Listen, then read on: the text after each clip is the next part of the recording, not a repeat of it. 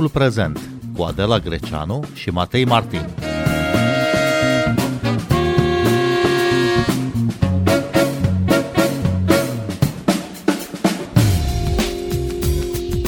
Proiectul de modificare a legilor educației a stârnit numeroase discuții. S-a ajuns până la solicitarea demiterii ministrului educației, Sorin Câmpeanu, o petiție care a strâns peste 45.000 de semnături.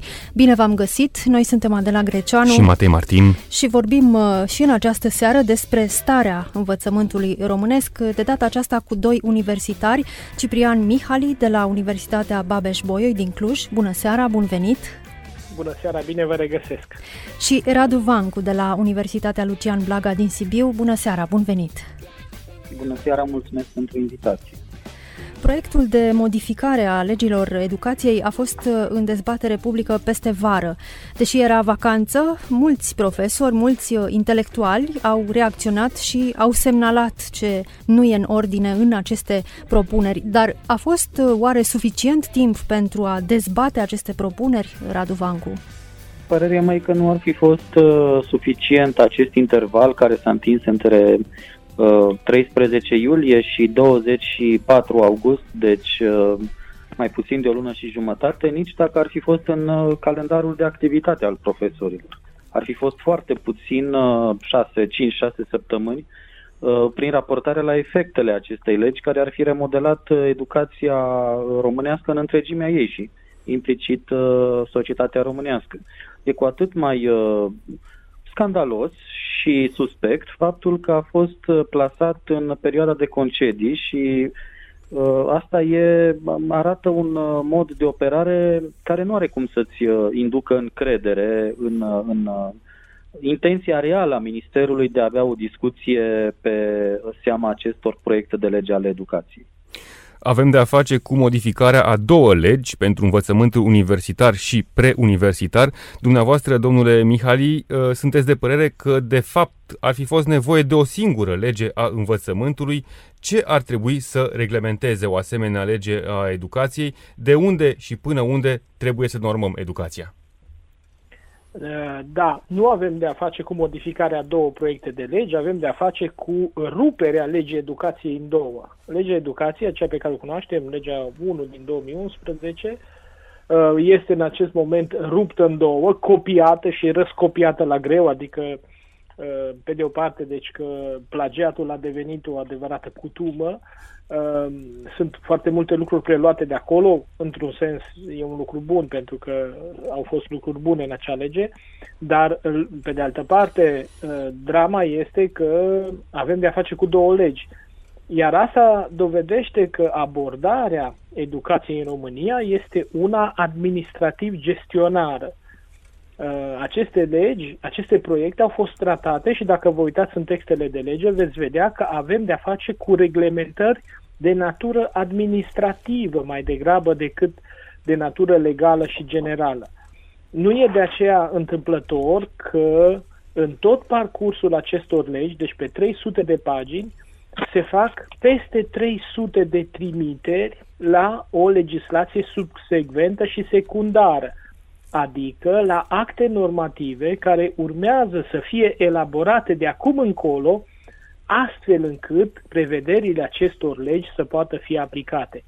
Iar acesta este, aceasta este o practică legislativă foarte periculoasă, pentru că, așa cum au semnalat mulți profesori și mulți experți, nu avem societatea civilă, profesorii, Uh, um, toată lumea nu are niciun fel de control asupra ceea ce se va întâmpla în această uh, legislație subsecventă care uh, va decide de acum încolo soarta educației românești. Dar din această perspectivă a tehnicii legislative, a arhitecturii legislative, cam ce ar trebui să, să normeze o lege a educației? O lege a educației, sigur, uh, e un, e un document complex. Uh, vedeți, uh, această, aceste două proiecte au fiecare în jur de 150 de pagini.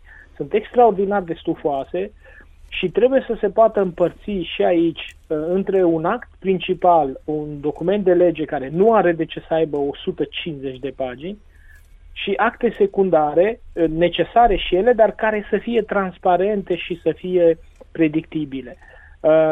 De foarte multe ori această, aceste proiecte de legi normează acolo unde nu trebuie și nu normează acolo unde trebuie.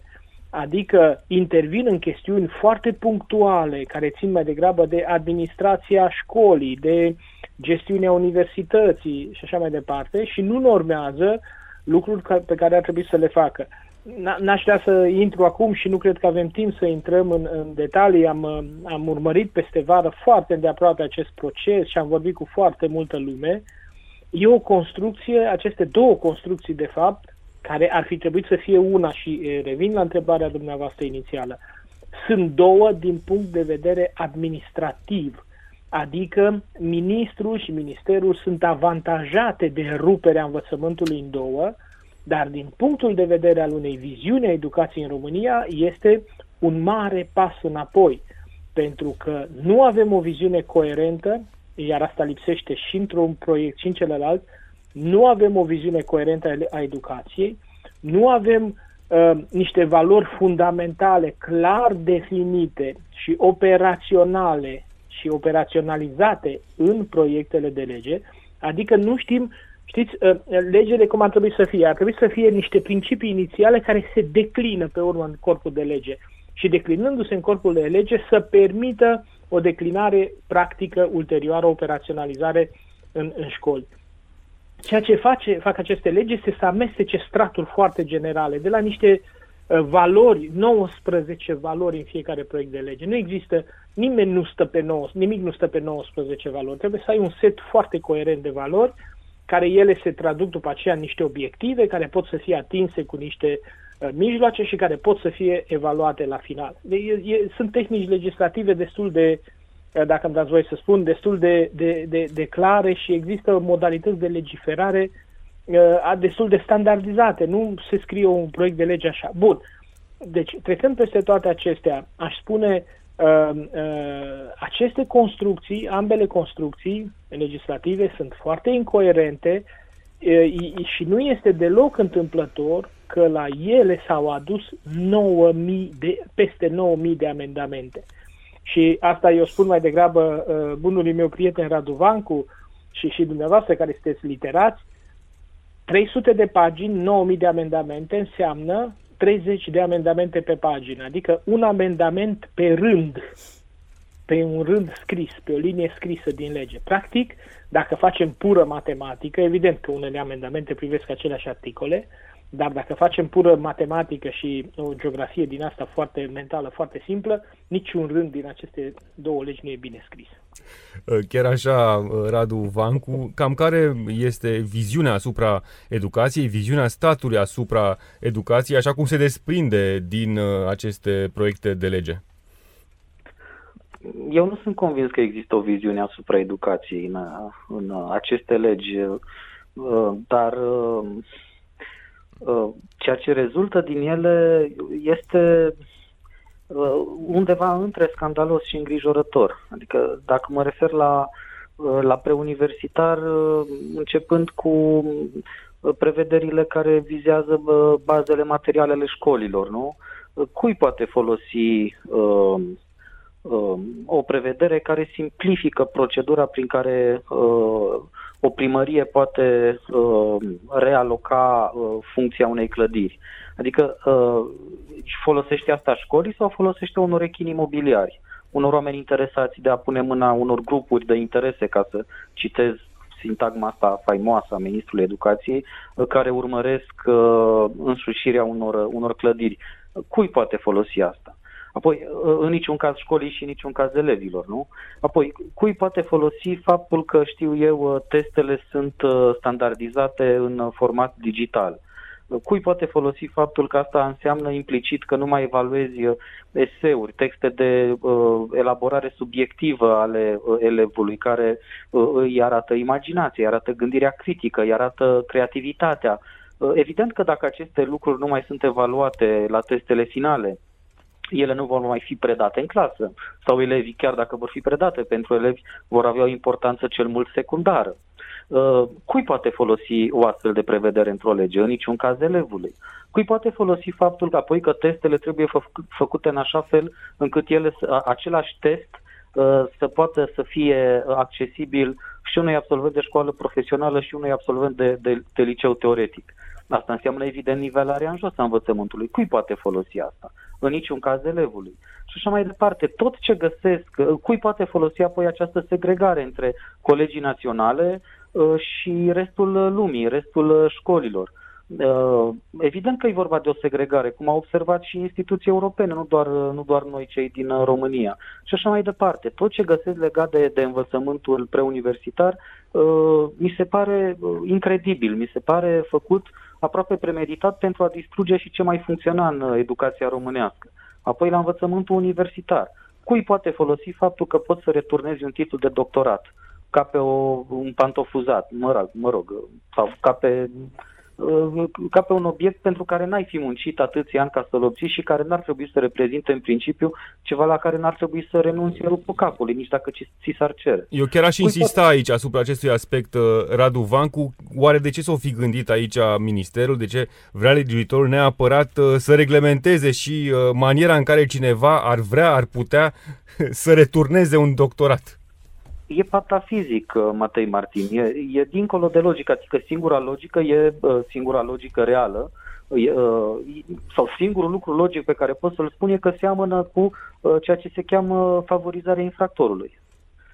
Asta este, favorizezi pe cineva care ar putea să fie prins cu un doctorat plagiat, în mod evident. Uh, ca și faptul că l-amnistiezi după trei ani. Ce înseamnă că amnistiezi un plagiat după trei ani? Ce înseamnă dacă după trei ani și o zi prins pe cineva că a copiat o carte de la cap la coadă, un doctorat sau o altă lucrare științifică, uh, nu mai ai uh, pârghiile legale pentru a-l sancționa. Cui poate folosi asta? Da, ca, să, ca să nu mă întind prea mult, să rezum. Absolut tot ce găsesc în această lege mi se pare gândit nu în interesul elevului, Uh, ci în interesul cuiva situat în afara uh, scenariului didactic, fie grupuri de interese interesate de bazele materiale școlilor, uh, fie industria meditațiilor, fie uh, infractorii academici. Se vorbește foarte mult despre excelență în acest proiect de modificare a legilor educației. Rata analfabetismului funcțional în România, știm bine, de mai multă vreme, este de peste 43%. Este oare compatibil acest accent pe excelență cu nevoia de a reduce rata analfabetismului funcțional și rata abandonului școlar? Ciprian Mihali. Pe mine mă amuză insistența uh, ministrului și a oamenilor lui uh, în jurul cuvântului excelență.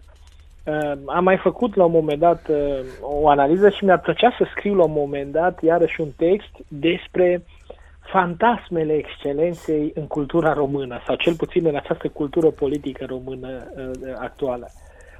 Excelența e un cuvânt gol și este un cuvânt capcană. El nu trimite la nimic anume. Da? Uh, el este un cuvânt care e chemat să vorbească prin el însuși, să spun. Știți, uh, e ca atunci când, devenind ministru, eu am fost ambasador, și cât am, pe durata celor patru ani, am devenit brusc excelență. După ce m-am întors din, uh, din diplomație, n-am mai fost excelență. Da?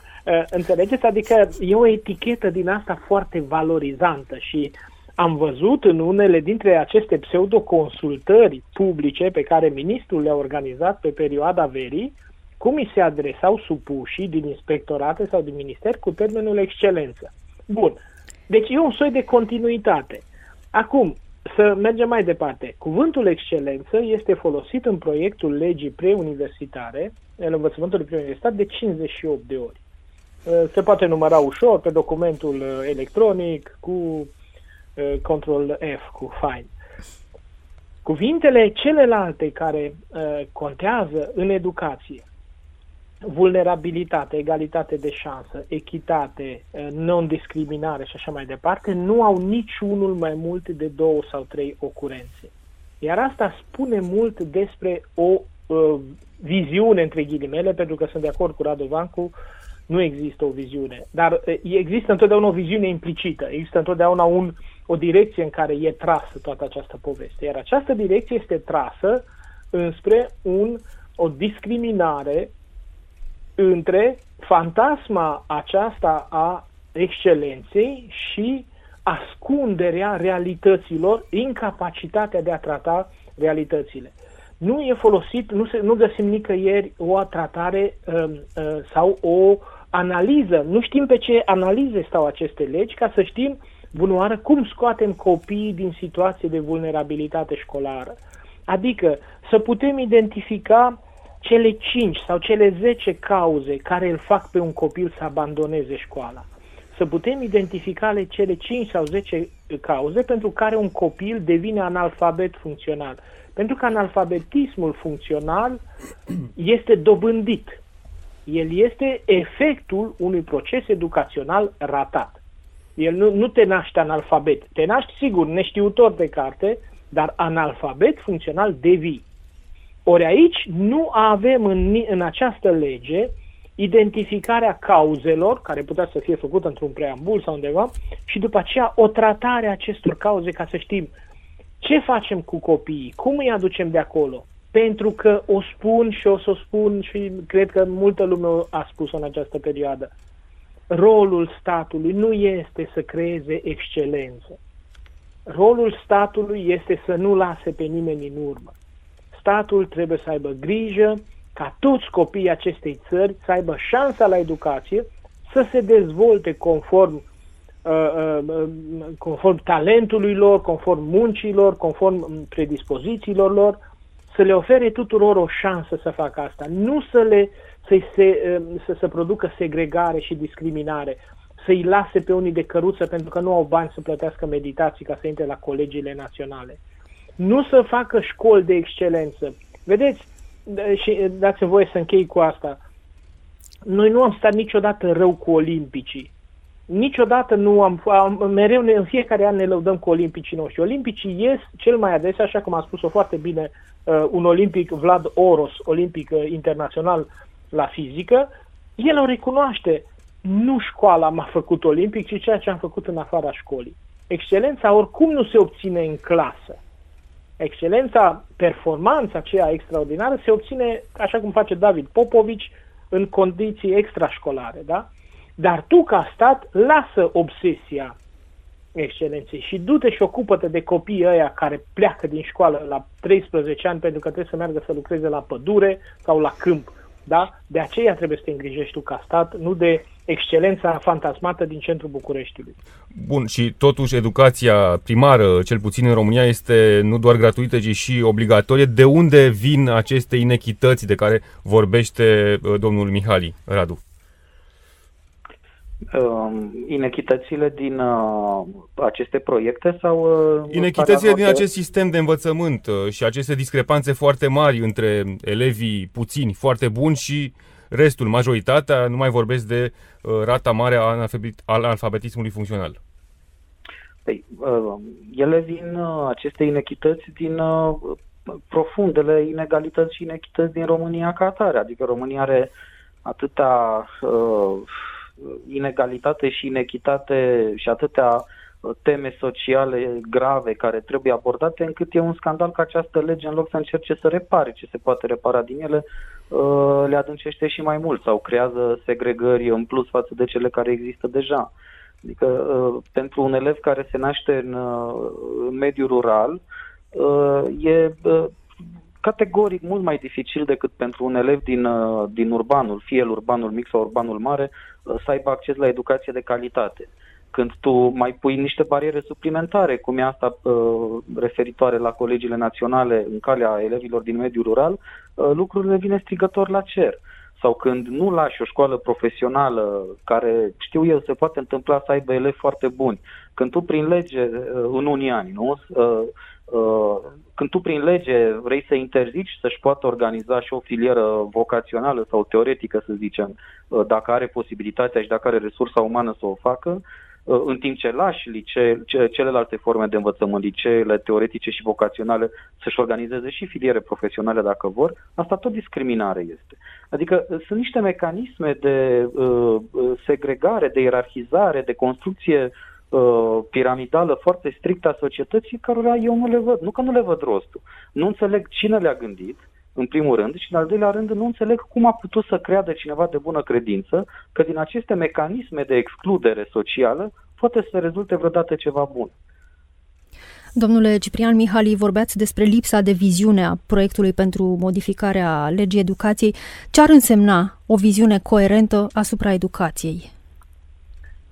O viziune coerentă asupra educației se bazează pe o viziune coerentă asupra societății. În momentul istoric în care noi ne aflăm astăzi, în momentul 2022, da? ținem cont de premisele acestei perioade, de contextul în care ne aflăm. Un context post-pandemic, un context de amenințări la adresa securității regionale, un context al mobilității internaționale și uh, al flexibilității muncii, un context al digitalizării și un context al accesului practic nelimitat al copiilor prin instrumentul digital la informație și la cunoaștere.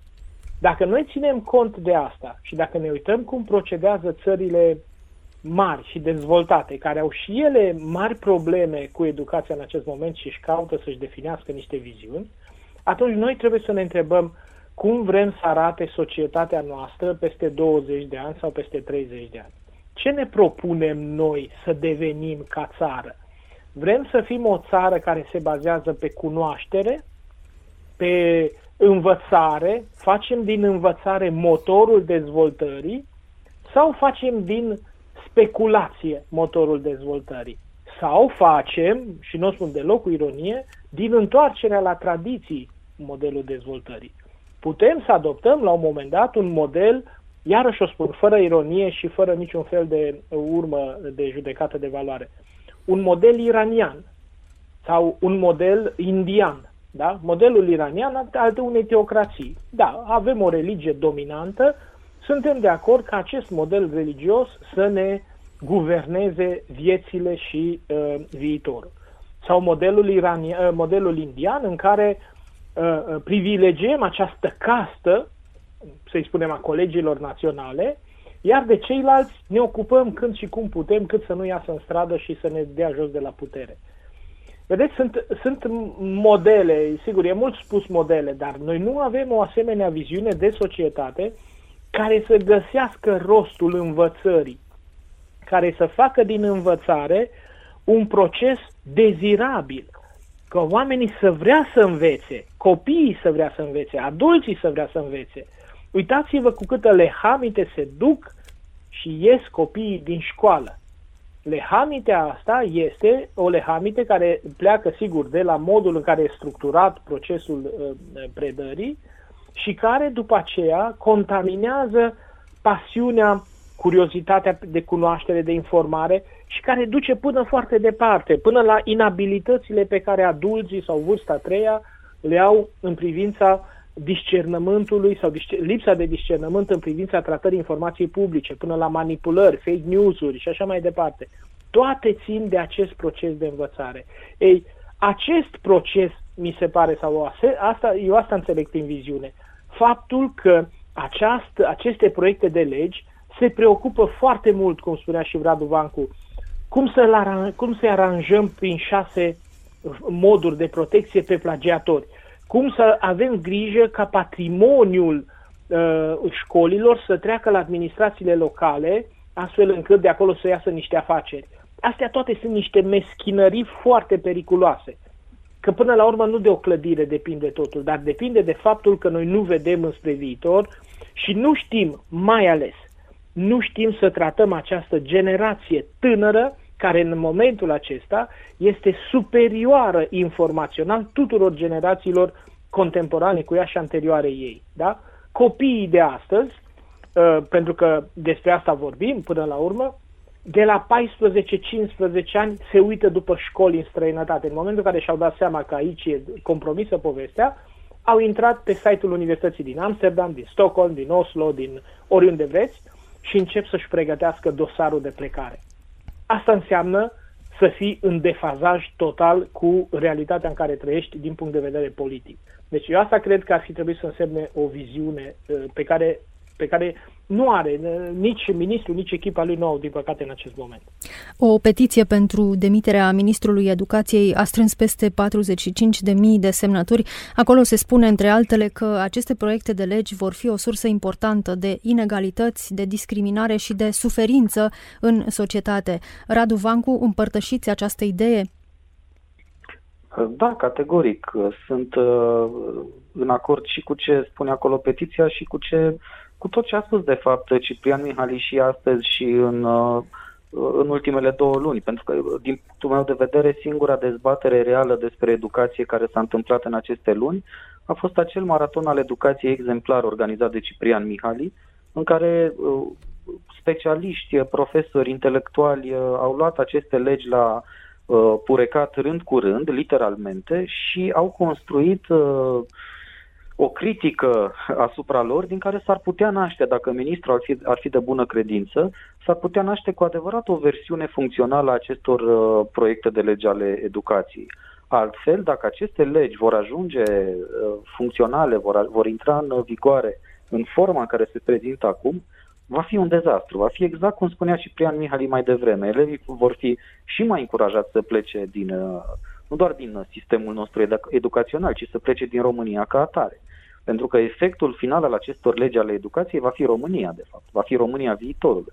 Așa cum arată aceste legi, așa va arăta și România pe care o, ale educației, așa va arăta România pe care o construim. Și copiii noștri nu au de ce să vrea să rămână într-o țară care premiază uh, impostura, care protejează plagiatul, adică furtul intelectual, adică furtul ca atare, Uh, de ce ar rămâne niște copii inteligenți și cu nerv etic uh, într-o astfel de țară? Evident că vor pleca. Uh, și în fond, să nu ne amăgim, nu avea, lucrurile nu puteau sta altfel, de fapt, într-un, într-un sistem educațional care este cel mai crâncen subfinanțat dintre toate sectoarele statului românesc.